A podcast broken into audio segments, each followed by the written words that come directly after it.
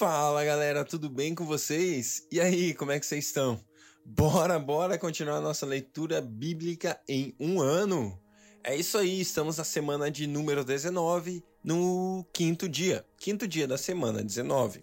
E hoje a gente vai ler 1 Samuel capítulo 25, capítulo 26 e também Romanos capítulo 14. Vamos que bora!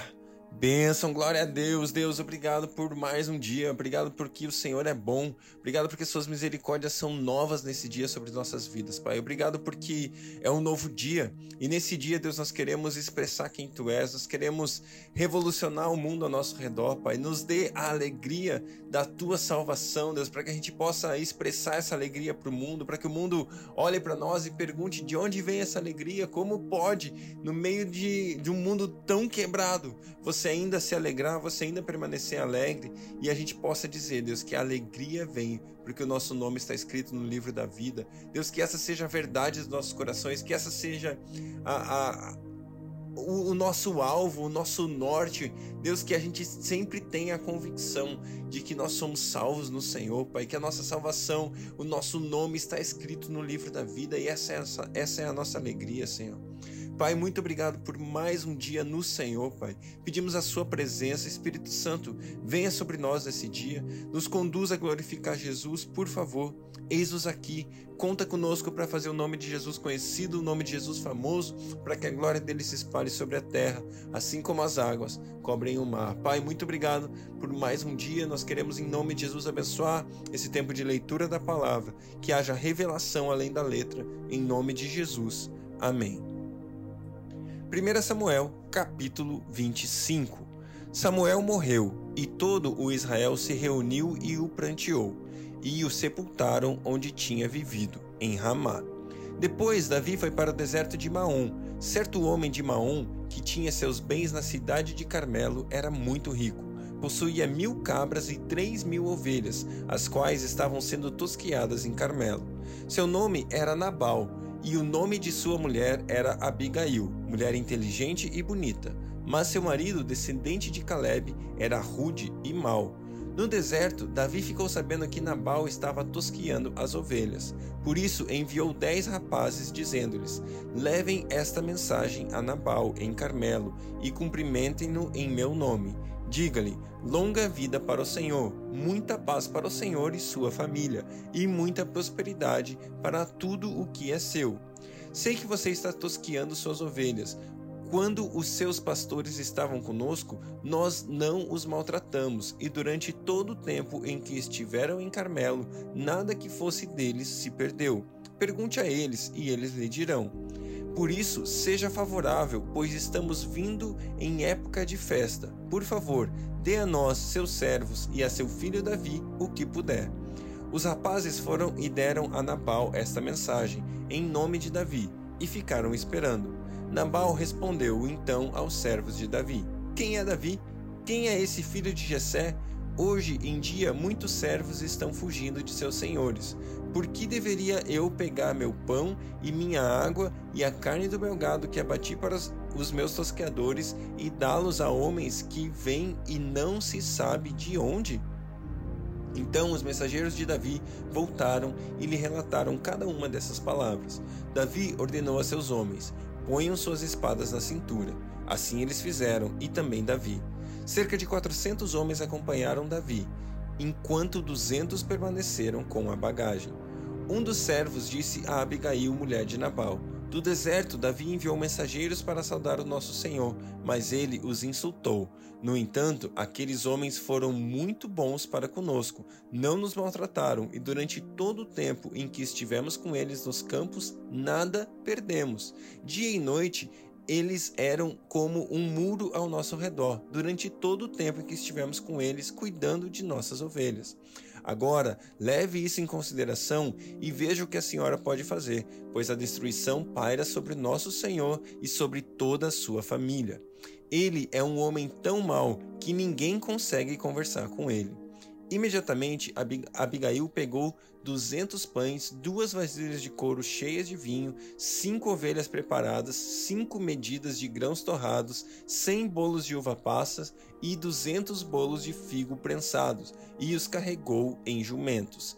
Disse a seus servos: Vão, vocês vão na frente e eu os seguirei. Ela, porém, nada disse a Nabal, seu marido. Enquanto ela ia montada num jumento encoberta pela montanha, Davi e seus soldados estavam descendo em sua direção, e ela os encontrou. Davi tinha dito: De nada adiantou proteger os bens daquele homem do deserto, para que nada se perdesse. Ele me pagou o bem com o mal. Que Deus castigue, que Deus castigue Davi e faça com muita severidade, caso até manhã, até de manhã, eu deixe vivo um só do sexo masculino de todos os que pertencem a Nabal. Quando Abigail viu Davi, desceu depressa do jumento e prostrou-se perante Davi com o rosto em terra. Ela caiu aos seus pés e disse: Meu senhor, a culpa é toda minha. Por favor, permite que tua serva te fale. Ouve o que ela tem a dizer. Meu senhor, não des atenção àquele homem mau, Nabal. Ele é insensato, conforme o significado do seu nome, e a insensatez o acompanha. Contudo, eu, tua serva, não vi os rapazes que meu senhor enviou. Agora, meu Senhor, juro pelo nome do Senhor e por tua vida, que foi o Senhor que te impediu de derramar sangue e de te vingares com tuas próprias mãos, que teus inimigos e todos os que pretendem fazer-te mal sejam castigados como Nabal e que este presente de tua serva, que essa tua serva trouxe ao meu senhor, seja dado aos homens que te seguem. Esquece, eu te suplico, a ofensa de tua serva, pois o Senhor certamente fará um reino duradouro para ti, que travas os combates do Senhor. E em toda a tua vida nenhuma culpa se acha em ti, mesmo que alguém te persiga para tirar-te a vida, a vida de meu Senhor estará firmemente segura como a dos que são protegidos pelo Senhor, o teu Deus. Mas a vida dos teus inimigos será atirada para longe como uma como por uma atiradeira. Quando o Senhor tiver feito a meu Senhor todo o bem que prometeu e te tiver nomeado líder sobre Israel, meu Senhor não terá no coração o peso de ter derramado sangue desnecessariamente, nem de ter feito justiça com as próprias mãos. E quando o Senhor tiver abençoado a ti, lembra-te da tua serva. Disse Davi a Abigail: Bendito seja o Senhor, o Deus de Israel, que hoje a enviou ao meu encontro Seja você abençoada pelo seu bom senso e por evitar que eu hoje derrama, derrame sangue e me vingue com minhas próprias mãos. De outro modo, juro pelo nome do Senhor, o Deus de Israel, que enviou que enviou que eu fizesse mal a você, que se você não tivesse vindo depressa encontrar-me, nenhum só do sexo masculino pertencente a Nabal teria se deixado vivo ao romper do dia.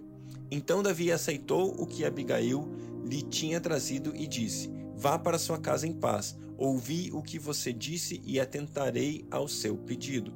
Quando Abigail retornou a Nabal, ele estava dando um banquete em casa, como um banquete de rei. Ele estava alegre e bastante bêbado, e ela nada lhe falou até o amanhecer. De manhã, quando Nabal estava sóbrio, sua mulher lhe contou tudo.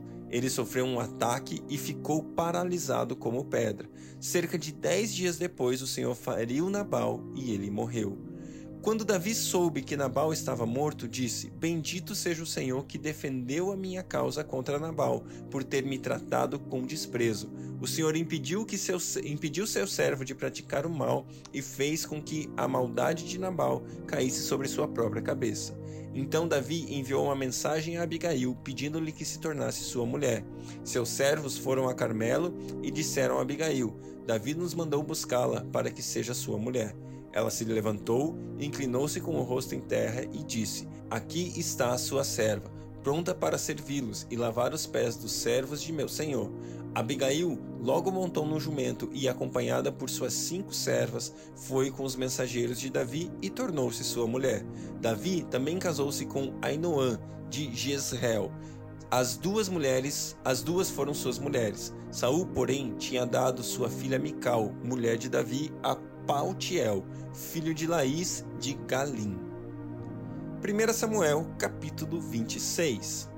Os ifeus foram falar com Saul em Gibeia e disseram: Davi está escondido na colina de Aquilá, em frente do deserto de Gesimon. Então Saul desceu ao deserto de Zif com três mil dos melhores soldados de Israel em busca de Davi. Saul acampou ao lado da estrada na colina de Aquilá, em frente ao deserto de Gesimon, mas Davi permaneceu no deserto. Quando viu que Saul o estava seguindo, enviou espiões, espiões e soube que Saul havia de fato chegado. Então Davi foi para onde Saul estava acampado e viu o lugar onde Saul e Abner, filho de Ner, comandante do seu exército, havia se deitado. Saul estava deitado no acampamento com o exército acampado ao seu redor. Davi perguntou ao Itita Aimeleque e a Abissai, filho de Zeruia, irmão de Zoabe, Joabe: Quem descerá comigo ao acampamento de Saul? Disse Abissai: Abissai: Irei com você. Davi e Abissai entraram à noite no acampamento. Saul estava dormindo e tinha fincado sua lança no chão perto de sua cabeça. Abner e os soldados estavam deitados à sua volta. Abissai disse a Davi: Hoje Deus entregou o seu inimigo nas suas mãos. Agora, deixe que ele crave, deixe que eu crave a lança dele até o chão com um só golpe. Não precisarei de outro. Davi, contudo, disse a Abissai: Não o mate. Quem pode levantar a mão contra o ungido do Senhor e permanecer inocente? Juro pelo nome do Senhor, disse ele: O Senhor mesmo o matará. Ou chegará a sua hora e ele morrerá, ou ele irá para a batalha e perecerá. O Senhor me livre de levantar a mão contra o seu ungido. Agora, peguemos a lança e o jarro com água que estão perto da cabeça dele e vamos embora. Dito isto, Davi apanhou a lança e o jarro que estava perto da cabeça de Saul, e eles foram embora. Ninguém os viu, ninguém percebeu nada, e ninguém acordou. Estavam todos dormindo, pois um sono pesado vindo do Senhor havia caído sobre eles. Então Davi foi para o outro lado e colocou-se no topo da colina, ao longe, a uma boa distância deles, e gritou para o exército e para Abner, filho de Né: Você não vai me responder, Abner? Abner respondeu: Quem é que está gritando para o rei? Disse Davi: Você é homem, não é? Quem é como você em Israel? Por que você não protegeu o rei, seu senhor? Alguém foi até aí para matá-lo. Não é bom isso que você fez. Juro pelo Senhor que todos vocês merecem morrer, pois não protegeram o seu rei, o ungido do Senhor. Agora olhem, Onde estão a lança e o jarro da água do rei que estavam perto da cabeça dele? Saul reconheceu a voz de Davi e disse: É você, meu filho Davi? Davi respondeu: Sim, ó rei, meu senhor. E acrescentou: Por que meu senhor está perseguindo este teu servo? O que eu te fiz? E de que mal sou culpado? Que o rei, meu senhor, escute as palavras do seu servo. Se o senhor o instigou contra mim, queira ele aceitar uma oferta. Se, porém, são homens que o fizeram, que sejam amaldiçoados perante o Senhor. Eles agora me afastaram da minha porção e na herança do Senhor e me disseram: Vá, preste culto a outros deuses. Agora que o meu sangue não seja derramado longe da presença do Senhor. O rei de Israel saiu à procura de uma pulga, como alguém que sai à caça de uma perdiz nos montes. Então Saul disse: Pequei Volte, meu filho Davi, como hoje você considerou preciosa a minha vida, não farei mal a você de novo. Tenho agido como um tolo e cometi um grande erro. Respondeu Davi: Aqui está a lança do rei. Venha um de seus servos pegá-la. O Senhor recompensa a justiça e a fidelidade de cada um. Ele te entregou nas minhas mãos hoje, mas eu não levantaria a mão contra o ungido do Senhor. Assim como eu hoje considerei a tua vida de grande valor, que o Senhor também considere a minha vida e me livre de toda angústia. Então Saul disse a Davi: Seja você abençoado, meu filho Davi. Você fará muitas coisas e em tudo será bem-sucedido. Assim Davi seguiu seu caminho e Saul voltou para casa. Romanos capítulo 14. Aceitem o que é fraco na fé sem discutir assuntos controvertidos. Um crê que pode comer de tudo, já outro, cuja fé é fraca, come apenas alimentos vegetais. Aquele que come de tudo não deve desprezar o que não come, e aquele que não come de tudo não deve condenar aquele que come, pois Deus o aceitou. Quem é você para julgar o servo alheio? é para o seu Senhor que ele está em pé ou cai, e ficará em pé, pois o Senhor é capaz de o sustentar. Há quem considere um dia mais sagrado que outro, há quem considere iguais todos os dias. Cada um deve estar plenamente convicto na sua própria mente. Aquele que considera um dia especial para o Senhor, assim o faz. Aquele que come carne para o Senhor, come, pois dá graças a Deus. E aquele que se abstém para o Senhor, se abstém e dá graças a Deus. Pois nenhum de nós vive apenas para si, e nenhum de nós morre apenas para si. Se vivemos, vivemos para o Senhor, e se morremos, morremos para o Senhor. Assim, quer vivamos, quer morramos, pertencemos ao Senhor. Por essa razão, Cristo morreu e voltou a viver para ser Senhor de vivos e mortos. Portanto, você, por que julga seu irmão? E por que despreza seu irmão? Pois todos compareceremos diante do tribunal de Deus, porque está escrito: Por mim mesmo jurei, diz o Senhor. Diante de mim todo joelho se dobrará e toda língua confessará que sou Deus. Assim, cada um de nós prestará contas de si mesmo a Deus. Portanto, deixemos de julgar uns aos outros. Em vez disso, façamos o propósito de não pôr pedra de tropeço ou obstáculo no caminho do irmão. Como alguém que está no Senhor Jesus, tenho plena convicção de que nenhum alimento é por si mesmo impuro, a não ser para quem assim o considere, para aquele para ele é impuro. Se o seu irmão se entristece devido ao que você come, você já não está agindo por amor, por causa da sua comida. Não destrua seu irmão, por quem Cristo morreu. Aquilo que é bom para você não se torne objeto de maledicência, pois o reino de Deus não é comida nem bebida, mas justiça, paz e alegria no Espírito Santo. Aquele que assim serve a Cristo é agradável a Deus e aprovado pelos homens. Por isso, esforcemo-nos em promover tudo quanto conduz à paz e à edificação mútua. Não destrua a obra de Deus por causa da comida. Todo alimento é puro, mas é errado comer qualquer coisa que faça os outros tropeçarem. É melhor não comer carne, nem beber vinho, nem fazer qualquer outra coisa que leve seu irmão a cair. Assim, seja qual for o seu modo de crer a respeito destas coisas, que isso permaneça entre você e Deus. Feliz é o homem que não condena naquilo, que não se condena naquilo que aprova, mas aquele que tem dúvida é condenado se comer, porque não come com fé. E tudo que não provém da fé é pecado.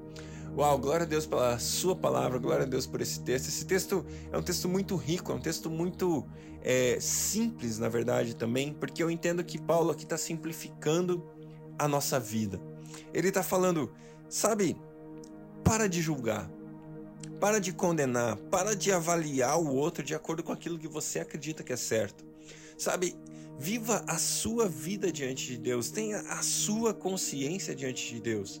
Claro que existe pecado, claro que existe falhas que são falhas e são pecado, mas não cabe a mim ou a você o julgamento. Existem pessoas que alcançaram tal maturidade e essa maturidade faz com que eles não pequem, faz com que eles tenham vencido o pecado X, o pecado Y. Mas existem pessoas que estão num processo. E esse processo vai levá-los à santificação, vai levá-los a perto de Deus, vai levá-los a deixar a prática do pecado. E acredito que assim eu e você podemos viver em paz um com o outro, edificando um ao outro. Claro que você vai ver o pecado e você não vai de... e você pode, se você sim tem liberdade com a pessoa e você estiver exercendo algum discipulado ou alguma direção na vida dessa pessoa, você pode e deve sim instruir sobre aquilo que é justo, sobre aquilo que é certo, sobre aquilo que não é pecado e assim se deve viver. Mas se você não tem autoridade, se você não tem autonomia sobre essa pessoa, ore por ele. Não vá discutir, não vá brigar. Faça da sua oração a maneira com a qual Deus vai fluir e intervir e transformar a vida do próximo. Sabe, não entre em contenda por coisas banais, por esse tipo de coisa que nem é pecado, inclusive, né? Come ou não come, tanto faz. É você que determina o padrão para esse tipo de coisa. É isso que ele está nos ensinando nesse texto. Sabe? Não se abstenha, não fique preso a detalhe, não fique preso a detalhe que não faz sentido, sabe? Mas presta atenção naquilo que é essencial no seu relacionamento com Deus, na sua intimidade com Ele, e assim você vai viver a justiça, a paz, a alegria, a vontade de Deus, aquilo que é, é do coração dele para mim e para você. Que Deus abençoe seu dia e até amanhã.